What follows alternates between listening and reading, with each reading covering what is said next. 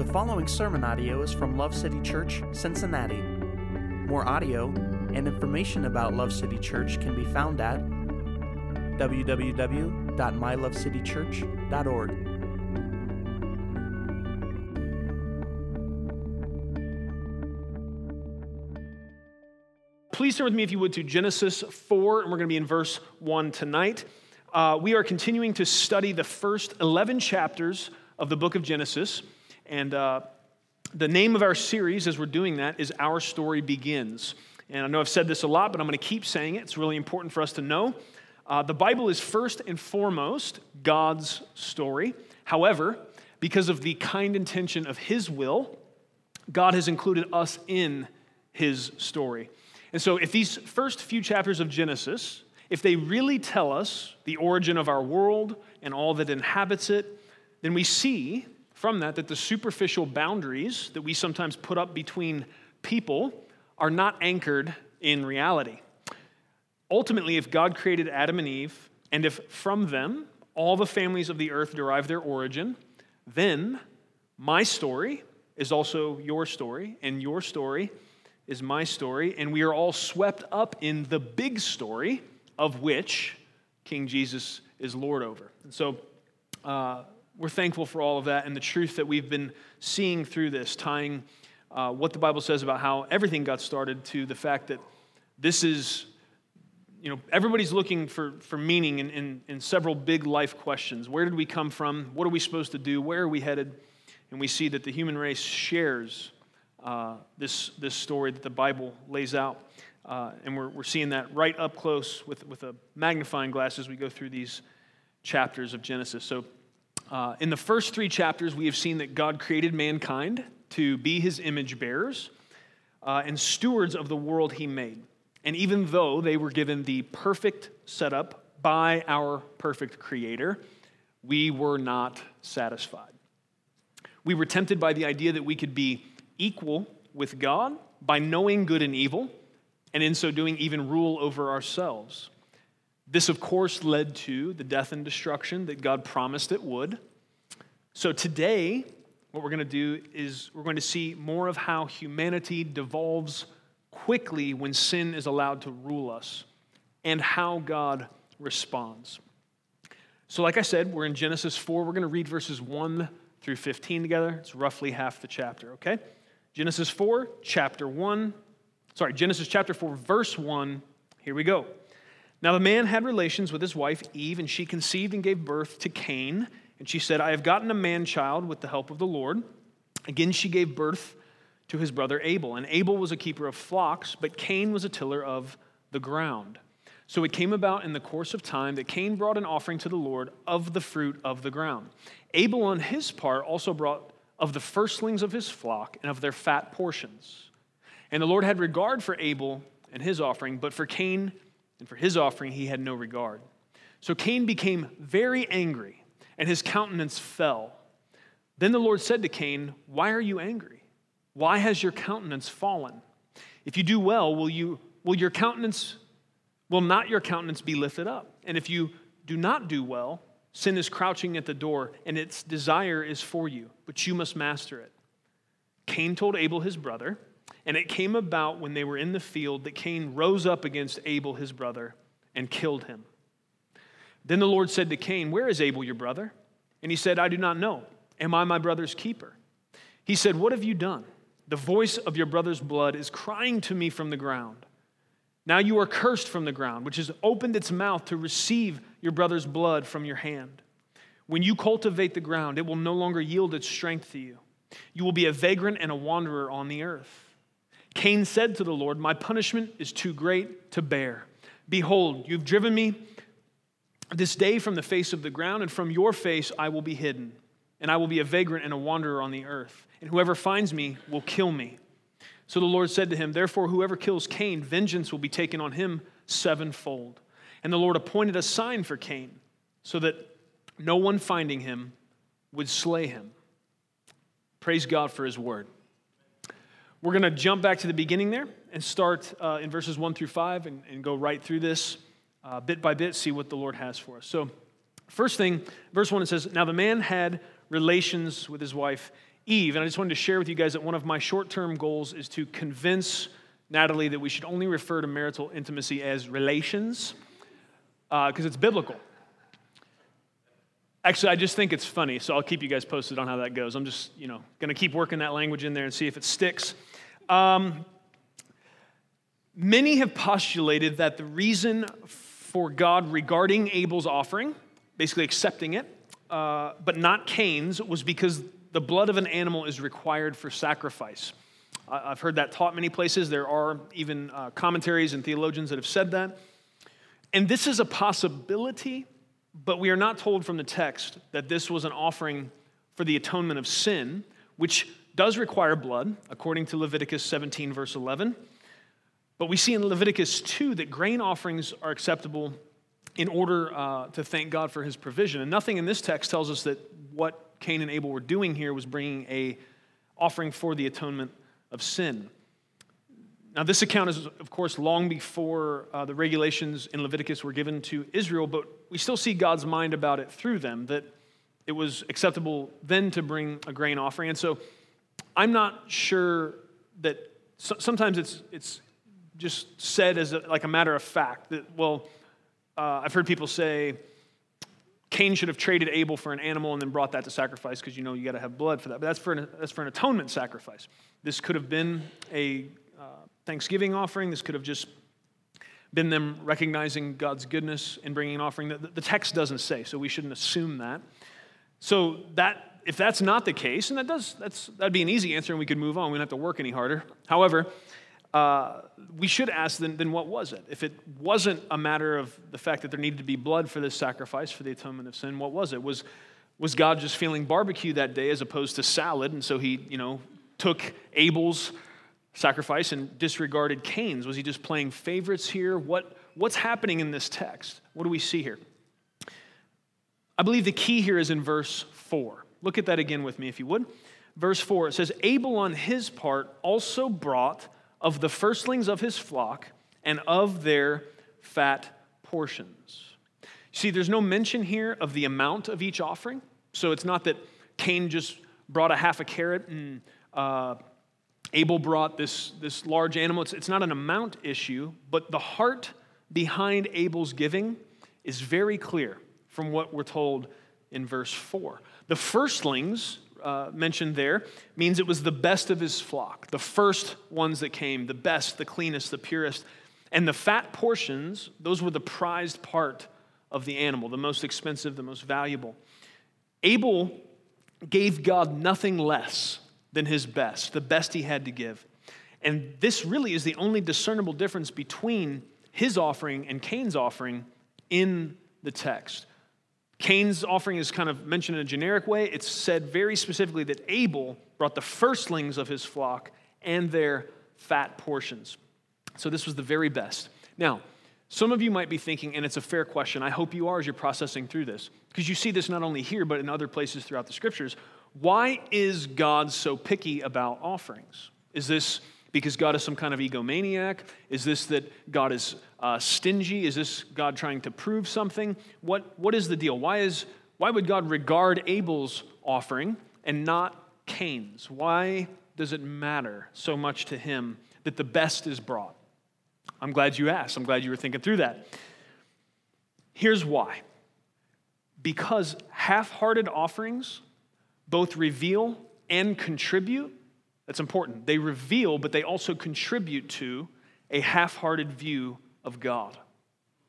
Half hearted offerings are half hearted worship, and this will lead to distraction and to destruction for us. God is not requiring anything in an offering, or in, in, in, in particular, the best of what we have to bring, because He needs that. Is that right or wrong? He's not going to actually eat the fat of this animal. He's not going to eat the grain. It doesn't matter to him. There's no taste involved. So, what is, what is the deal there? He's dealing with our hearts.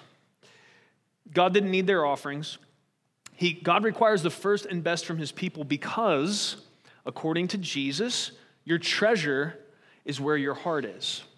And that's, that's Jesus' teaching. Jesus came and illuminated even more of why God does what he does and how he does what he does, according to the book of Hebrews and uh, Colossians. is the, the, the clearest image we have of what God's doing in any given situation.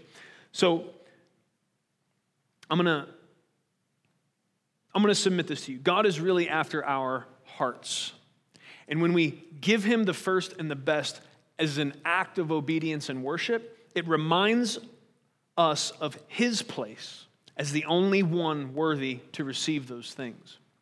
Now, I want to flip this around and I want to ask you, friends, what does it functionally say if we are willing to keep the first and best of what we make or what we have for ourselves?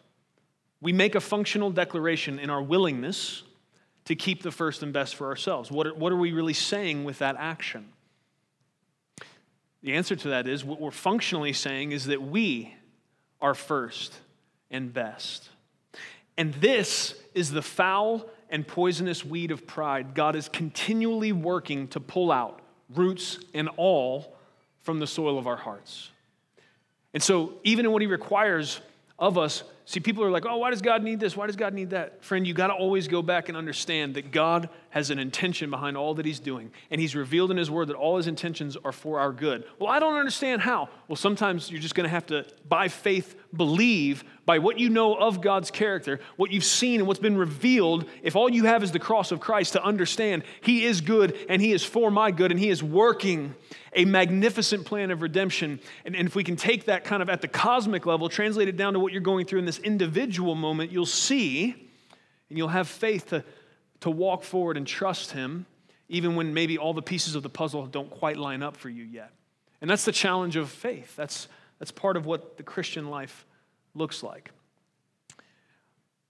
God is doing something in what he requires. And it's, it's more about what it does for our hearts and what it, it functionally declares to the world around us, but also to ourselves each time we come and give something. Uh, whether it's the best or it's just kind of what we had left over. And, and this, this very fact, this, this is a principle that kind of crops up here in Genesis 4, but is repeated often throughout the scriptures. This principle of giving God the best that we have it, it's part of why we encourage, especially, this comes up most often if Natalie and I are uh, walking with a couple through uh, like a premarital process where they're just starting to come, bring their life together, try to melt uh, two lives into one. They got to figure out a budget and all that type of stuff. That's one of the questions we're talking about.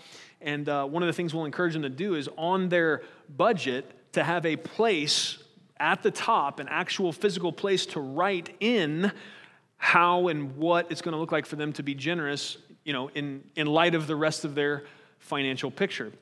And uh, it, it, needs to be a real tangible thing in our hearts and in, in our practice that the first and the best goes to God. And I'm just assuming that all of you have a budget because all of you know that we're merely stewards of God's money and you want to manage His resources well. So I'm just assuming everybody's got their budget together and that's written out and thought through and all of that. I didn't expect an amen there, but uh, and I, I, get it, right? Some of you, I'm sure, are thinking right now, here we go, right?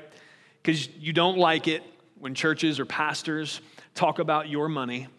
But first of all, uh, the Bible teaches that you don't have any money. Romans 2 says, even your body should be laid on the altar as a living sacrifice. So all we are, and thus all we have, belongs to God, anyways. Now, that is a good place to say amen if you'd like to. Great.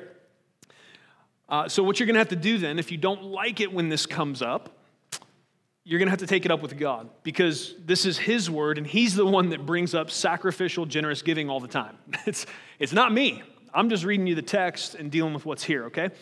Uh, Jesus talked more about money than he did about salvation. So I would just encourage you, if honestly, I'm kind of joking, but I'm really not. Like if, if something rises up in you and you're frustrated when you hear the, the church in general or pastors in particular talk about money in any given way, uh, fashion, or form, I, I would seriously suggest that you go to the Lord about that and talk to Him about it because that reveals a sinful attitude. There's something in there. And you're partially justified to some degree. Many of you have, have like firsthand experience with charlatans and, and hucksters that uh, are fleecing people and trying to uh, use the gospel in a, a, perverted form of the gospel to get money from people, and that's wretched. And Jesus is going to deal severely with those people if they don't repent. And uh, I'm not, I'm not looking forward to that, but uh, I, I do rest in that, that vengeance is the Lord's and he will repay. But uh, I, if you're going to go talk to the Lord about your frustration with uh, the church and money, I, I would just humbly suggest that you don't go at him the way Cain went at him in these scriptures because that did not go well for him. And most of the time, it's not going to go well for anybody else. Uh, I would come at that humbly, assuming there may be something to be corrected in you rather than maybe God should have left some verses out that frustrate you, right?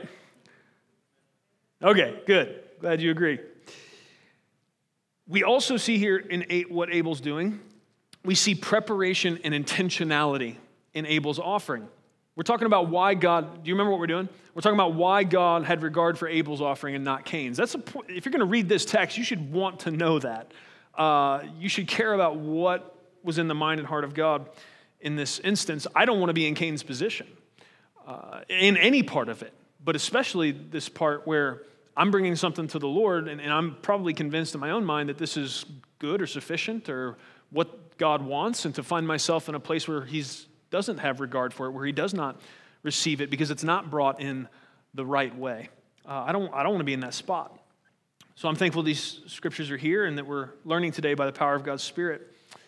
So Abel, there was, in his offering, there was preparation and intentionality. How do I see that? He had to separate out those, those best portions to present to the Lord. Remember, it said he brought the fat. Okay, so that meant there was some butcher stuff happening and he had to prepare that. Uh, he didn't just flop a sheep or a goat down on the altar and say, you know, there, God, I gave something, you know, and move on. There was a lot of work that went into it, and there was, there was intentionality and preparation. And I think this brings up something that we should discuss as, as the people of God in our current context, okay? Because, and I mean in a time perspective, because of the practicalities of modern life and the way we deal with currency, many of us now give towards the mission of the gospel digitally. Okay, and I think that's a good thing. I think that can be a good thing. We often now don't physically bring an offering to a designated place, as was the case here in Genesis 4 and even up through much of the New Testament. Uh, if you remember, there was a place at the temple where people were bringing offerings and Jesus was watching what everyone was doing. There was a place and a time designated for that. Uh, that's not what it looks like oftentimes today, and that's okay. The Bible leaves room for the church to function in the time and place where it finds itself, uh, with, you know, within reason. We don't do what the Bible forbids just under the flag of missional, you know, contextualization. That doesn't work. But what we need to do is be careful that we don't go the way of Cain unintentionally. I would encourage that even if you uh, have set up to give automatically, or if you give online some other way, I would encourage you that you take time to pray over that offering and commit it to the Lord with purpose and with intentionality. Here's why giving is a special form of worship, and it connects your heart to God in a way that nothing else does. And I know that's a big statement, but I'm going to bring it back around to what Jesus taught. This isn't. This isn't about what I think about it. Jesus said, Where your treasure is, your heart is also he makes this really big statement, and what he's saying is your heart is connected to your, your, your passions and, and what is important to you is connected to the resources that God has entrusted to you. One of the quickest ways we're going to get sideways with the Lord and uh, in life is to make those resources God gave us to steward into a God themselves, something we have a higher affection for than the God that gave them to us. And that happens. That's why Jesus warned about it so often. That's why he said, pay attention, watch yourself, because where your treasure is, your heart is. And so he didn't say that about singing uh, or other forms of worship and, and giving in this way, the way Cain and Abel were, and in, in the way that we do, uh, out of the resources that the Lord has entrusted to us, is a a special uh, and intense form of worship. And here's, here's why I'm saying to you we need to be careful about. I'm not saying we have to go back to physical giving. I'm not, definitely not saying you need to go trade your dollars uh, for a goat and bring the fat in here and the best portions of the firstlings, right? That's definitely not the case. Um, that wouldn't help us propel the gospel forward, which is the point of what we're doing and why we're giving. But God doesn't want to be in a group with your mortgage company and Duke Energy where you just send your bill in and check it off of a list. That's not what's happening. That's not why God has commanded us to be generous. That's not the point, it's not a bill. God desires an intimate connection with you as you make the intentional choice to obey Him and worship Him with the resources He has entrusted to you. And so, all I'm saying to you is today, there was, can we say it this way? It was a lot easier to be intentional when you went out and picked the best firstling of the flock and you took it and you had to relieve it of its blood and you had to cut it open and you had to take the best parts and make sure you were careful and take that to the Lord. It was, it was, you couldn't avoid intentionality in that process. It's very easy for us, friends, to avoid intentional, worshipful giving when we link our bank account one time to the giving deal and then it's done and it just does it. I'm just saying to you, husbands and wives, or if you're somebody that is single, uh, if it's a recurring thing, set a reminder on your phone that, the, okay, yeah, biweekly or whenever it happens that, uh, yeah, I am going to be sending something off for the, for the furthering of the gospel. Stop and pray over that and commit that to the Lord and have a moment of worship as you do that. Intentionality. That's what I'm talking about. Preparation. Make it, make it a part of how you worship God because it is part of what He has required from us as worship. Okay? Praise the Lord. Uh, Ephesians 4 says we should work with generosity as a primary motive. Now, we need to say that providing for the need of our household is also biblical, so we don't want to get that out of balance. But the question is what motive is first place in your heart and mind? That's the language you see of what Abel brought here that was regarded by God. Remember, we had two offerings. One God said yes, one God said no. That, that piques my interest. I want to understand what's happening there. What is first place in your heart and mind? Because if what we're doing is chucking God some of the leftovers or some bit of penance that relieves our guilt, we are going to find ourselves in the position of Cain. It will do no good. And you probably will never hear a pastor say this again, but if that's the position in you're in, you're in, and Love City is the place that you would normally be worshiping with your giving, I would say don't give until you can slow down Get cheerful about it because God loves a cheerful giver and be intentional about it. Uh, I, don't, I don't really want to be working with something that God wouldn't regard, to be honest with you. So let's get our hearts right about it, right? Amen.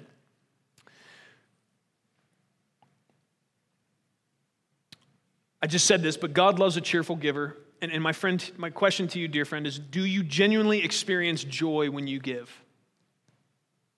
God wants giving to be a source of joy and a powerful as well as a frequent reminder of his importance and lordship in your life. Have you, have you connected the dot of what I'm saying yet? That giving is one of the ways we are most vibrantly reminded who is first place in our life, who is Lord.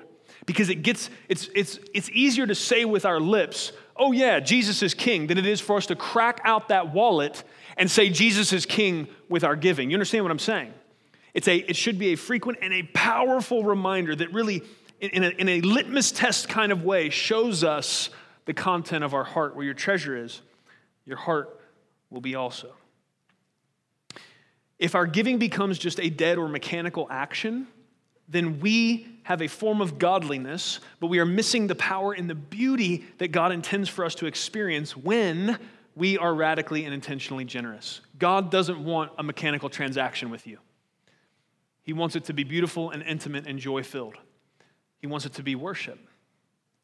And if that's the way He wants it, then that's the way we should bring it. Right? Amen.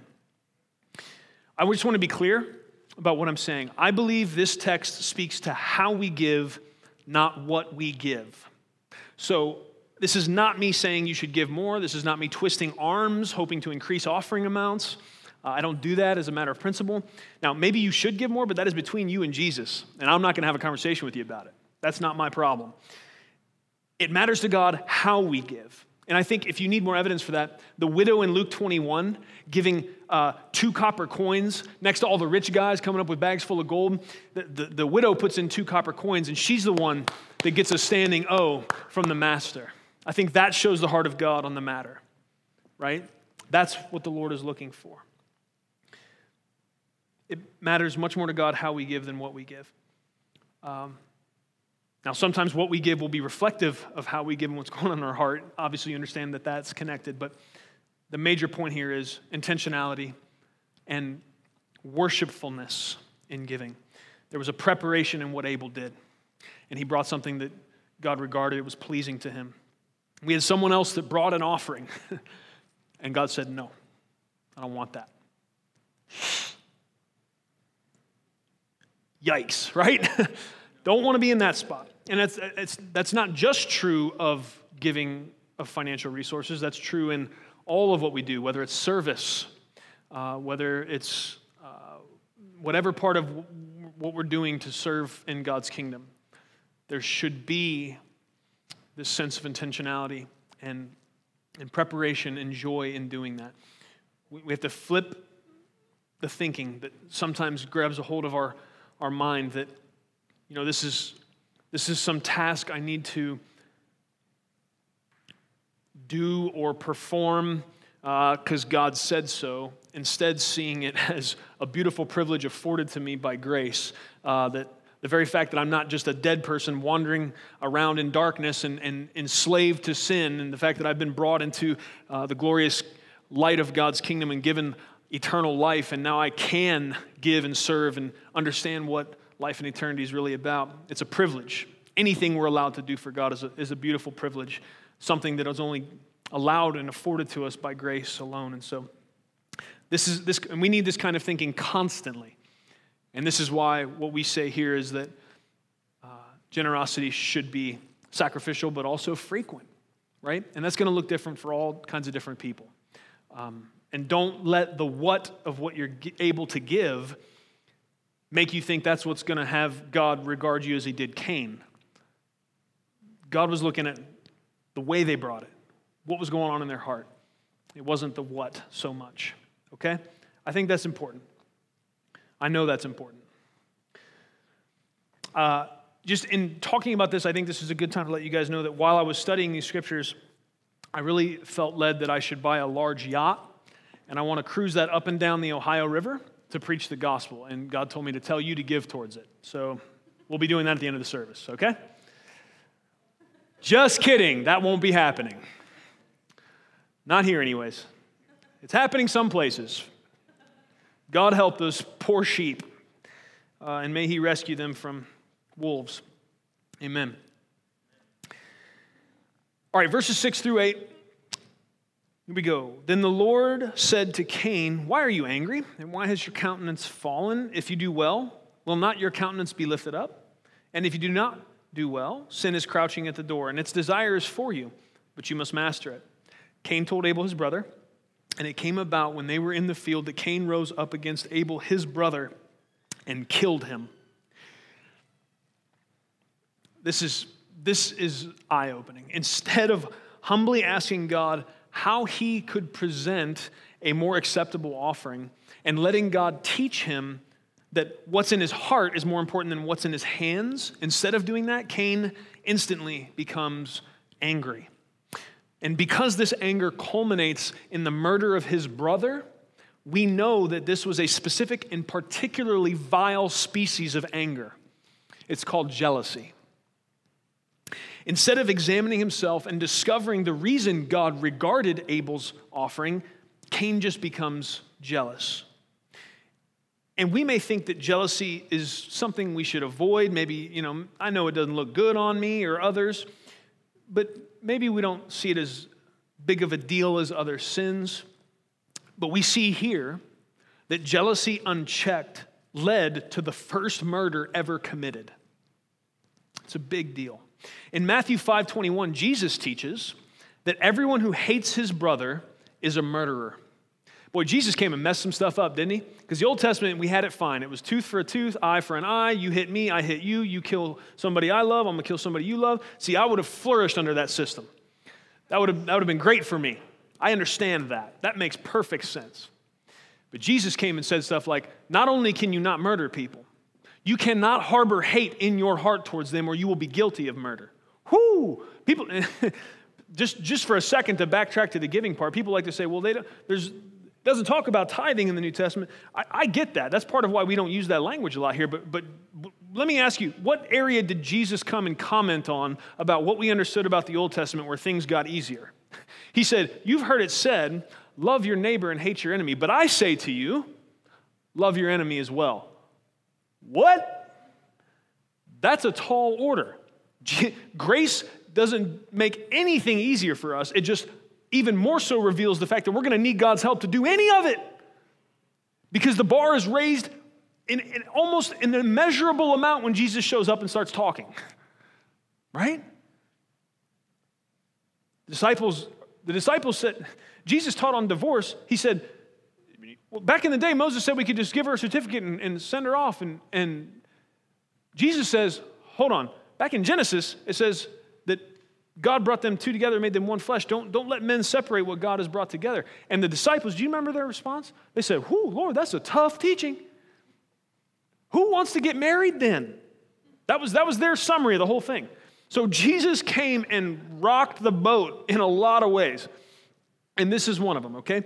Everyone who hates his brother is a murderer. Jealousy is a form of hatred that is born out of insecurity. Cain misinterpreted God's regard for Abel as an outright rejection of him. We see that God is still trying to talk to Cain um, even after the murder, right? If, if you keep reading here, God's still trying to deal with Cain, still trying to pull out of him something that looks like repentance. So God wasn't rejecting him in the way he dealt with those offerings, he was trying to teach him something. But Cain, instead of receiving that from the Lord and exploring what it was God was trying to teach him, instead he, he, he just goes straight to anger and jealousy. And the object of that, he may have had some frustration at God, but he couldn't do a whole lot about that, right? Like you get in a boxing match with God, you lose. It's just that, that's, that's an easy one. But he starts to look around who else he can be angry at and, and who's there? Abel, who God had just regarded, and he had just gotten what Cain wanted, but didn't get. So, like a bite from a deadly snake, the poison of jealousy quickly spread through Cain's system, blinding him to the truth and causing him to hate his brother who had received the response from God that he wanted. My friends, we need to see jealousy for the deadly sin that it is. Let me ask you this How many of you, if you were hiking, if you go just out east of here a few hours, you hit the uh, base of the Appalachians, if you were hiking out east of here and, you found a timber rattler right there across the, the trail, you know, those are the big ones, eastern diamondbacks. If you found a timber rattlesnake, how many of you would grab it, swing it around, play with it, you know, oh, hey, buddy, drape it over your shoulders and, and walk the rest of the trail there that day? Just, you know, you got the timber rattler now there for company. How many of you, that's your response when you see him coiled up there next to the trail, you know, hissing at you and shaking that tail? And is that any, what anybody's doing here? I'll give you a chance right now. Go ahead and say it. Yeah, I'm picking up the snake and we're going to hang out. Okay, uh, uh, that's awesome. I was really hoping to not have to have that counseling session after the service. If somebody said, Yeah, yeah, yeah that's what I do. Okay, all right, we're going to help you. Yeah, right? So, nobody, I hope, would, would do that. That would be insane. But this is what we do when we treat jealousy like just a part of being human and we don't seek God's help to put it to death in all of its sneaky forms. See, some of us with jealousy, we are picking it up, we're playing with it, we're kind of letting it hang out because we don't see the danger. The difference is the, the rattlesnake has a rattle and it, its head is shaped in a kind of a diamond way and it's got those eyes and, and it's, it looks dangerous. We see it, we get it. But sometimes with jealousy, it's, it's more subtle. Sometimes we let that hang out longer than it should and then it, it grabs a, a root in our heart and it begins to do things that lead to our destruction. Uh, we can't let that happen. Now, some might say, and, and we should talk about this. Some might say, well, God is jealous. Why can't I be? Right? We're, he's conforming us into the image of his son. Jesus is the expressed image of God himself. And so, if we're trying to be like Jesus, who is like God, and God is jealous, well, then why can't I be jealous? Well, first of all, we need to understand God's jealousy is for his people and against every idol and lie that pulls them away from his good intentions for them. God's jealousy is for his people uh, and it's a protective jealousy, and it's against all falsities that would try to pull them away from what they were made for, which is relationship uh, with Him. God is not jealous because He is insecure or feeling salty about some other God, you know, kind of encroaching upon his territory. His jealousy flows out of his love. He is perfect, and we are not. And so his jealousy is righteous, where ours is not. That is why God is described throughout the scriptures as jealous. And that's something I'm very thankful for. I'm thankful that he's jealous for me. I'm thankful that if I'm foolish enough to uh, play with the snake or believe the lie or whatever that really looks like, and I, am toddling into danger like a fool, I, am thankful he gets upset about that. I'm thankful that he's upset at the source of deception and danger in the way he dealt with the, the serpent, uh, you know, last chapter when we were talking about that. And I'm glad that uh, his love is, is intense enough for me that that matters to him. I'm glad God is angry against sin, my sin, because my sin is going to lead to destruction and pull me away from the best possible destiny I have, which is to be connected to the God that made me. And so his jealousy flows out of his love. Of that, we can be, for that, we can be very thankful. Now, I'm not trying to sound like I think the internet is the devil this week. I know I said something about giving digitally, and we need to be careful about that. I stand by everything I said. Uh, not that we shouldn't. You know, I think some people that would be a, a good way to even maybe, you know, sometimes people just forget or whatever. So it's a good way to increase faithfulness, but we need to also be intentional. However, I, I want to say one way that jealousy is made worse in our day, I believe, is through social media. So let's talk about that. I'd say it's maybe the biggest elephant in the room as it pertains to jealousy in 2018 in the West for sure basically everywhere with an internet connection. So, what do we have? Because of social media, because of what the platform that it affords, the ability for everyone to post, everyone to see, we've got people wishing they had other people's kids, other people's spouse, uh, a spouse at all, other people's job, other people's car, their house, their vacation. Ooh. We got people on social media posting the very best corners of their life with no view into the rest of the room. And it creates this sinful sense of competition and discontentment that, unchecked, will destroy people's lives. Godliness with contentment is great gain. It's great gain because it frees you from the wretched prison of comparison. And friends, the gospel is the only thing really that's going to turn us loose from this. It is only jealousy, I said, is a form of hatred born of insecurity. Our insecurities are played upon by much in our culture. It's not just social media, it's also marketing. Uh, sometimes people make money off you by being able to anticipate the ways you are insecure and then offer you a product to fix that. You understand this? All the time. This is constant. And so there are some that profit greatly by you staying insecure, and so they do all they can to make sure you do. The gospel, on the other hand, sets you free from that. You're not, you don't have to compare yourself to uh, the, the image or the status or the uh, sense of power, whatever it is that's being held up that you should be trying to aspire to.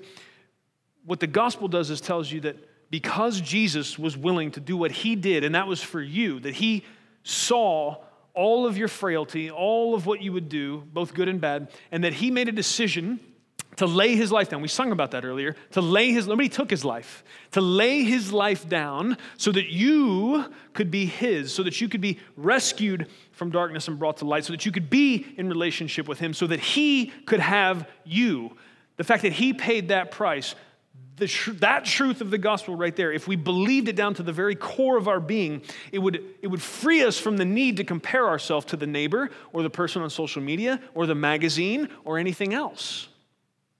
I would know that I am loved and that I have value and worth because Christ has declared it, and his declaration rises far and above what anybody else has to say, be it a marketer, be it my own insecurities, my own inner monologue, or, or somebody else. The gospel frees us, friends, from the jealousy and sense of competition that leads to a discontentment and leads to really what is a, a sad and wretched existence. It is a prison to constantly be looking at your life and then looking at the lives of those around you, whether it be perceived or actual, and wishing you had what they had or could be what they are, not able to settle into this beautiful fact that you are you, God made you, and He's got a plan for you, and He's doing something with you and He loves you and He wants you. That is freedom from that rat race. And God wants us to walk in that freedom. That's why godliness with contentment is great gain. It's great gain. Doesn't mean we don't have ambition. It doesn't mean that we're not seeking to uh, do all, every single ounce of what God has created us to do. That doesn't mean we just hit neutral and say, oh, well, I'm just trusting the Lord. No, no, no. There is, we, we, were, we were saved and, and, and we've been justified because God prepared good works beforehand for us to do. There is a job to do, there is something God has for you to accomplish. Uh, but what we need to do is focus our energy on seeking out by the power of the Spirit of God what God has set out for us to do instead of wishing we could do what God has set out for everyone else to do. This teaching reverberates all through the scriptures, right?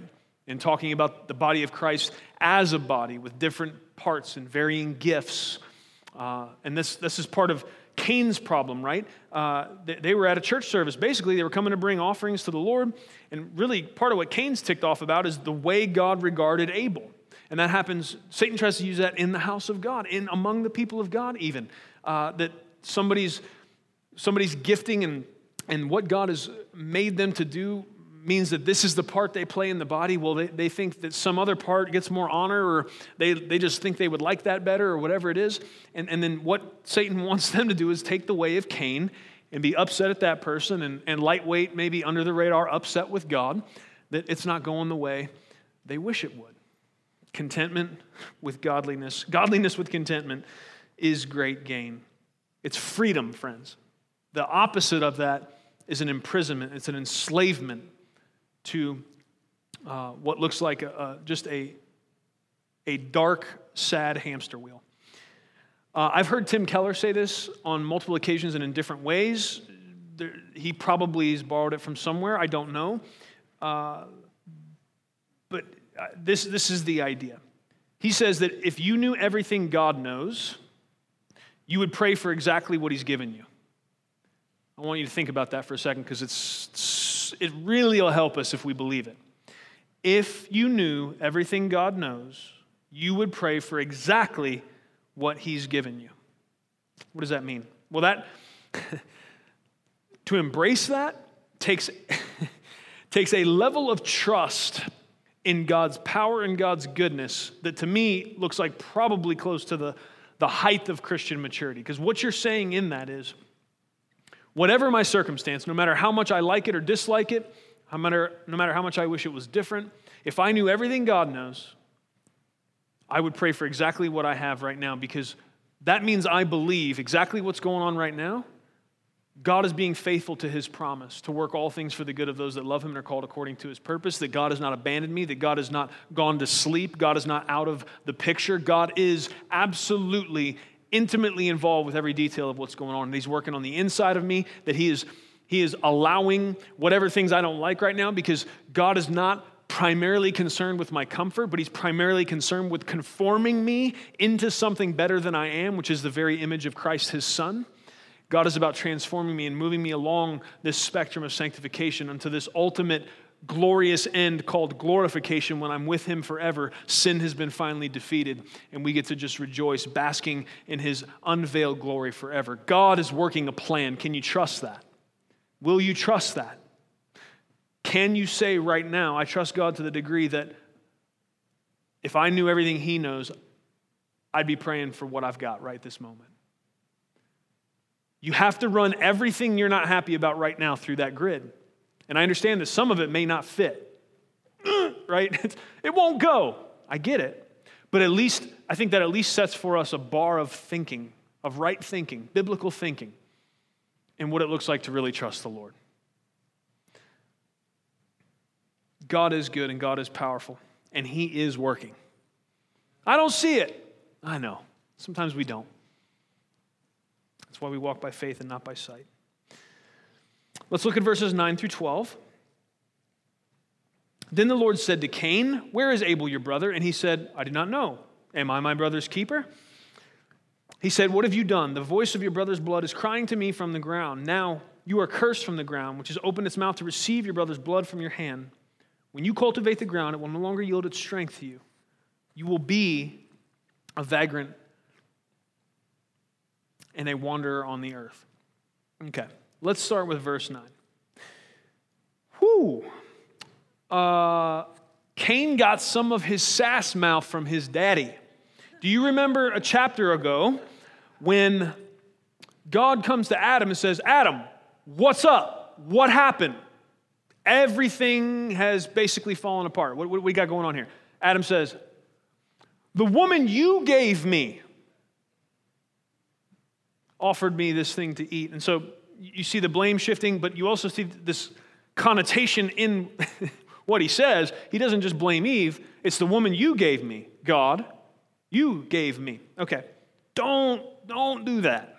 Don't do that. And and some of that is here in what Cain says. He says, Where's Abel your brother? I did not know. Am I my brother's keeper? The connotation in that, oh man, it feels bad to even say it. What he's saying is, aren't, aren't you supposed to be taking care of him? What, what, what are you asking me where he's And Cain knows what he did, man. And this is the way he's talking to God. Do you see how stupid sin makes you? Do you see how blind pride can make you? That he will talk to God like this? It's the same stupidity that came upon our first parents as they ran to the trees to hide from God. What? What are you, what are you doing? Who are we dealing with here? This is, this is not some lesser deity. This, this is the God that created everything. And he knows, right? So, Cain, bro, don't, don't come at him like that. That is a bad idea. So he, he throws it back in God's face. Am I my brother's keeper? Aren't you watching him? And, and here's, you know, that's kind of become a famous saying, and that's, that's a good point. But, so, one thing we need to say is the sin, the, the, the degradation of, of Cain's heart is very evident in the fact that this is his answer Am I my brother's keeper? Because the harmony of the scriptures gives an answer to that in no uncertain terms. Here's the answer to the question Are you your brother's keeper? Yes. Yes, you are. Actually, yes. And how do we know that? Well, it's not just the fact that Cain and Abel were brothers biologically. See, again, Jesus comes and, and, and makes things even more intense, right? Because Jesus comes saying, uh, you should love the Lord your God with all your heart, soul, and mind and strength, and you should love your neighbor as yourself. And then some smart guy trying to figure out, okay, what does that mean? How far does that go? What, what is this? How do I wiggle out of this one? Some smart guy says, okay, so who's my neighbor? And then Jesus' answer is the parable of the Good Samaritan. So it goes from, yeah, Cain, you should have been looking for your brother Abel. Yes, you should have been looking out for him. Jesus comes and busts this thing wide open to the point where Neighbor is now defined as this Samaritan that lives in no geographical closeness whatsoever to the guy that's in the ditch bleeding, but just happens to be there. Jesus says, Who, who was a good neighbor? The guy that showed up and did something, the guy that rushed to the need, the guy that brought love and sacrificed of his own resources in order to meet the needs of somebody else. Jesus basically blows to pieces every limitation we would try to put on the command to love. That's what he does with the parable of the Good Samaritan. Are you tracking with me? Yes, you are your brother's keeper. And that goes far beyond biology. We're to love and to care for every person that God brings across our path. Something else we see here Cain's punishment is like Adam's, but more severe. What does God say to him? Well, let's remember what he said to Adam. Remember? So now, now when you try to cultivate the earth. It's going to give you thorns and it's going to be, you're going to eat by the toil and the sweat of your brow. So now what was going to be a pleasure and a joy in working the ground is, is now going to be really hard for you. That was, that was part of what God said to Adam. Well, what's he say to Cain? He says, Now cursed, you are cursed from the ground, which has opened its mouth to receive your brother's blood from your hand. When you cultivate it, it will no longer yield its strength to you. So, not, not is it only going to be hard, now it's not going to work. You will not be able to work this ground and have it give you anything. This is part of Cain's punishment. Uh, moving on from that, you see that he says, it's not going to yield a strength to you. You will be a vagrant and a wanderer on the earth. Adam and Eve were expelled from the Garden of Eden and the perfection that was found there, the uninhibited access to God's presence. But we see here that Cain and Abel were still bringing offerings to the Lord, and so God had not abandoned them. There was still some degree of interaction. Now, what's being said is, Cain, you're going to be a vagrant and a wanderer, and I'm casting you permanently and totally from my presence. he got it worse than Adam, but that's partially because I think God is very ticked off that Abel's dead. Okay? Uh, first murder here as a result of jealousy and, and, and out of a context of they were just supposed to be bringing an offering to the Lord. God's not happy here. And this punishment is pretty severe. And, and Cain says as much, right? So look at, let's look at verses 13 through 15. Cain said to the Lord, My punishment is too great to bear. Behold, you've driven me this day from the face of the ground, and from your face I will be hidden, and I'll be a vagrant and a wanderer on the earth. Whoever finds me will kill me.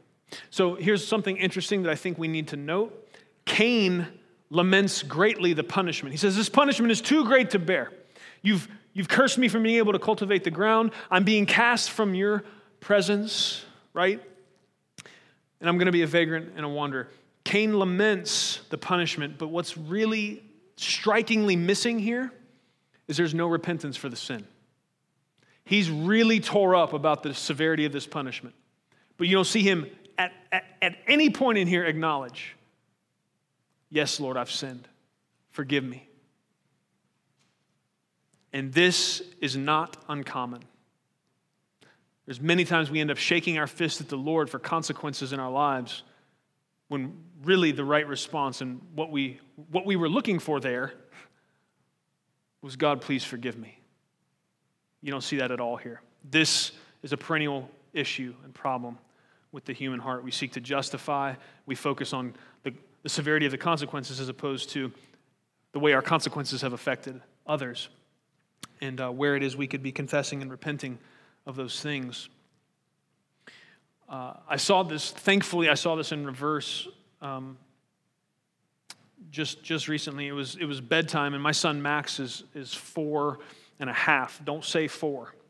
Uh, he's four and a half, and he will let you know that.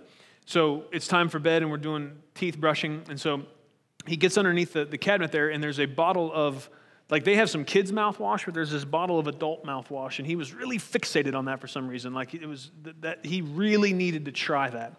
And I kind of was like, no, dude, we're not going to do that. He's like, he says, uh, no, dad, mom, mom already let us do that. And he knows that typically that'll get me to just kind of what, okay, mom said, it's fine, fine, fine, just do it. You know what I mean? So here, we'll have the crest, and it said alcohol free on it, so I figure it's fine. And then I come in there, or, or Lucy then comes in, my daughter, she's seven, and uh, she says, We've never had that. And he didn't catch it at first, so I let him finish brushing his teeth, and I said, Hey, man, did you just lie to me? He's like, What? What? I said, You told me mom said you could have that mouthwash. Have you ever had that before? Did mom tell you you could have that? And I, and I saw when, once the realization hit him, his body language changed. Little tears started to come in his eyes. And I wanted to know was he upset that I was upset and what he thought might happen? Or was he upset that he had lied to me? Was, was he sad about that? And so I said, Did you lie to me? Yeah, I did. I said, How do you feel about the fact that you just lied to me? He said, I'm sad. I said, You're sad that you just lied to me? Yeah, I'm sad. I said, All right. Don't ever do that again. And when I tucked him in, I said, Listen to me, man. Trust is very important. I said, If you lie, people will not trust you for the rest of your life. Don't ever lie to dad again. He didn't need any more punishment because he actually was sad about his sin. He was, he was sad. The tears were there because he realized I lied to dad, and that wasn't cool. I shouldn't do that anymore. That was punishment enough. We didn't see that with Cain. He just didn't like the punishment. There, there was no remorse, there was no sense of a need for repentance. We need to check ourselves in that when we're in those situations, when God's dealing with us. Uh, the, the worst part of what God said here yes, the ground's not going to give you any increase anymore. Uh, you're going to be a vagrant and a wanderer, but the, the very worst part is being removed from God's presence. He says, You're going to, you're to uh, move me away from, how's he say it? You're cursed from the ground. Uh, he says, My punishment is too great. Behold, you've driven me from this day from the face of the ground, and from your face I will be hidden. The, the, that is the very most severe part of Cain's punishment, being fully removed from God's presence and, and from the presence of his people. Cain's kicked out now from even the community of God's people there that were, that were responding to God, bringing God offerings. He's, he's now cut off from that. That is a, is a severe, but obviously, if God did it, a needed punishment. Here's the reality because God is just, he could have killed Cain on the spot for Abel's death. That absolutely would have been a justified action. But here's what we need to see, and, and we need to ask ourselves if we really believe this. This is true, but you may not believe it. To live out of God's presence was an even harsher punishment than for him to kill him on the spot. It made the point in an even more drastic way for God to say, actually, no, you're going to live, and I'm going to put a sign on you that nobody kills you, but you're not going to be in my presence. Do we believe that a life lived outside of connection to and relationship with God is worse than death? Do we believe that? Do we see that that was the harshest part of this punishment or the harshest possible punishment? Do we see that death would have been preferable to being cast out of God's presence, unable to fellowship with Him? Friends, we need to believe this.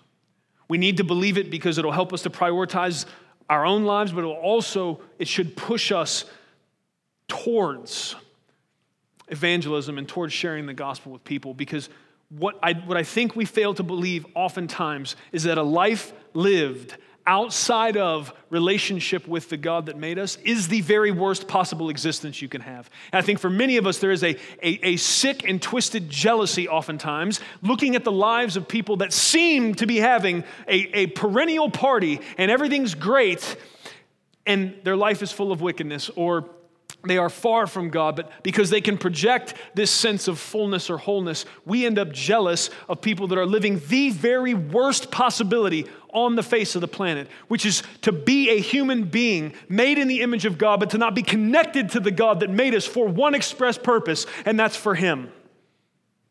Why are we able to walk by with no emotional impact whatsoever?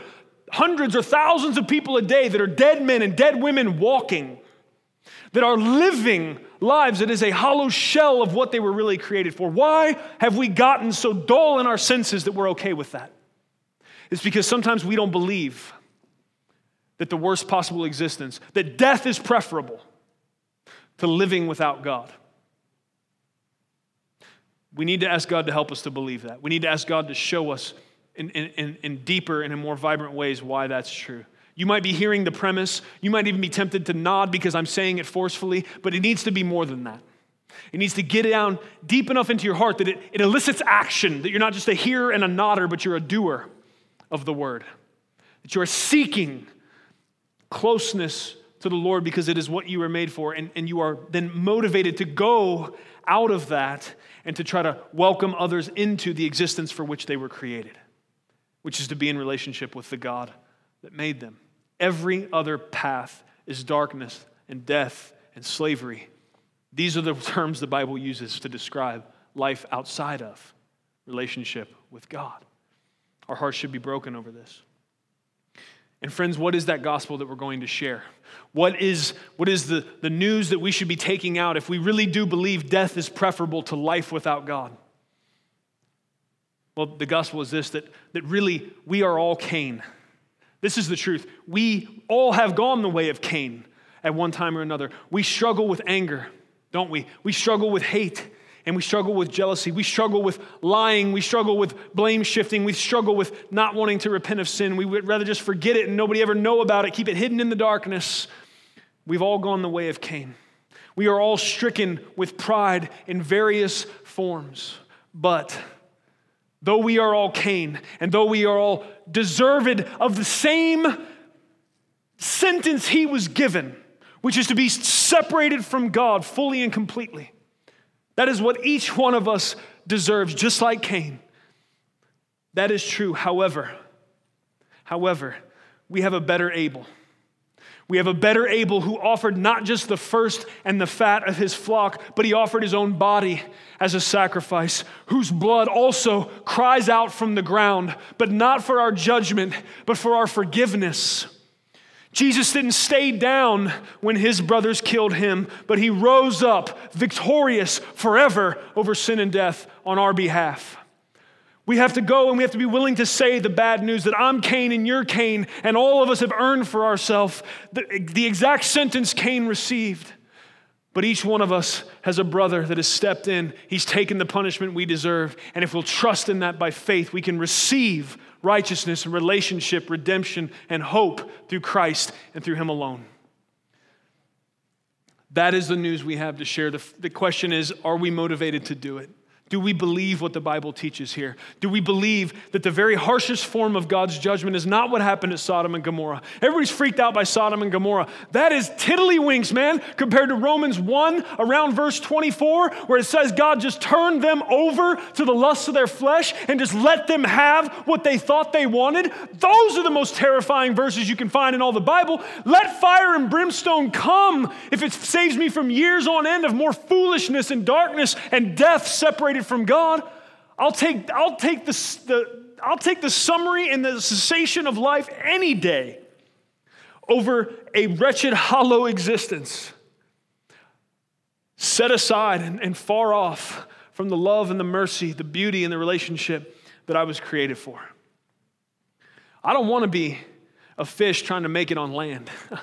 I don't want to be an eagle that's going to be a pond dweller. That's a miserable existence. It's not what you were made for. And nobody at your work was made for that. Nobody at your school was made for that. Nobody in your family was made for that. And so, if they don't know the Lord, friend, let your heart be broken for the walking death that they live in, for the shell and the hollow existence that they live in. We need to, when we're dealing with sin, we need to not be scared that God's going to cause us to, our car to wrap around a telephone pole as a form of judgment, or He's going to send fire and brimstone. That, that's, that's not the worst thing that could happen, man. The worst thing that could happen is that He quits messing with you that he just turns you over to your sin and to your lust. That what happens later on in, the New Testament talks about your conscience being seared as with an iron to the point where you're, you don't even feel conviction anymore. You just get to the point where it's fine. You're not even scared to disregard the benevolent warnings that God's given you in His Word. That is the worst thing that can happen. And we need to see that. We need to understand there's a lot of people living that way, but we also need to understand that because of Jesus, because of the power of His gospel, no matter how darkened someone has got in their understanding, no matter how hopeless even they believe they are, there is always hope because of Jesus. And friends, we are supposed to be the arbiters, the ambassadors, the, the carriers of that hope to the world. And so we cannot afford to be wrapped up in our own business, offering our half hearted offerings, doing our own thing. We need to understand that we are called to bring the hope of the gospel to as many people as possible. And we need to care about it. And if, if you're sitting there going, I don't know if I care, then friend, I'm asking, I'm pleading with you to go to God and to ask Him to help you to care. Ask Him to cultivate in you a desire that rises above all your other desires for God to be glorified and for every single person possible to come out of darkness and slavery into light and freedom because they're in relationship with Jesus. Praise God. May we be a people who give sacrificially and frequently and intentionally in worship to our worthy God. May we be a people who push back against the lie of comparison, knowing that Jesus has declared we are loved and wanted by hanging on the cross for us. And may we go from here passionately declaring that though we all deserve Cain's fate, there is hope for all because of the great and glorious gospel. Amen. Let's pray. Father, we come before you in the name of Jesus. Lord, we thank you for the first half of Genesis 4. Thank you, Lord, though it is a tragic set of verses, highlighting a tragic set of circumstances.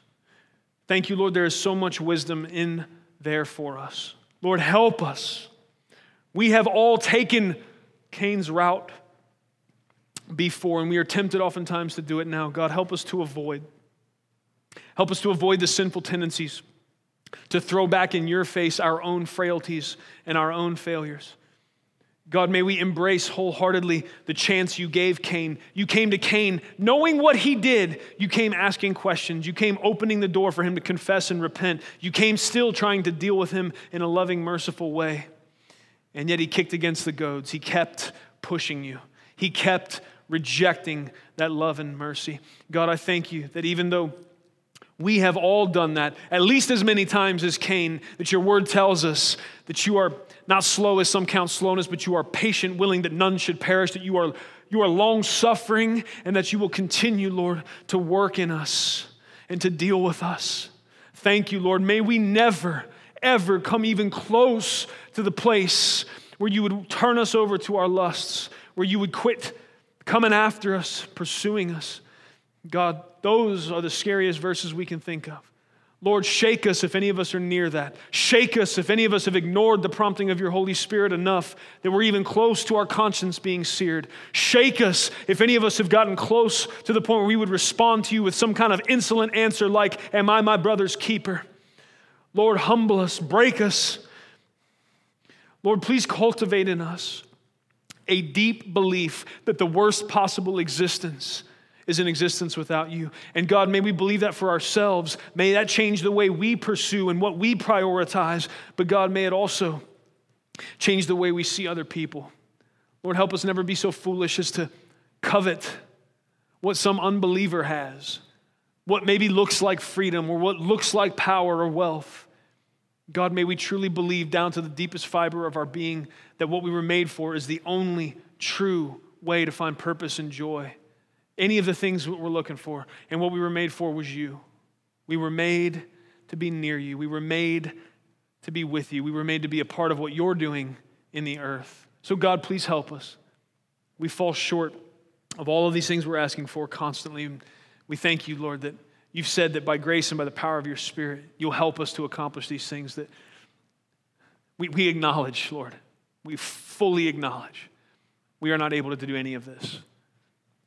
But we also greatly rejoice in the fact that you'll do it through us, and you'll do it in us, and you'll do it for us.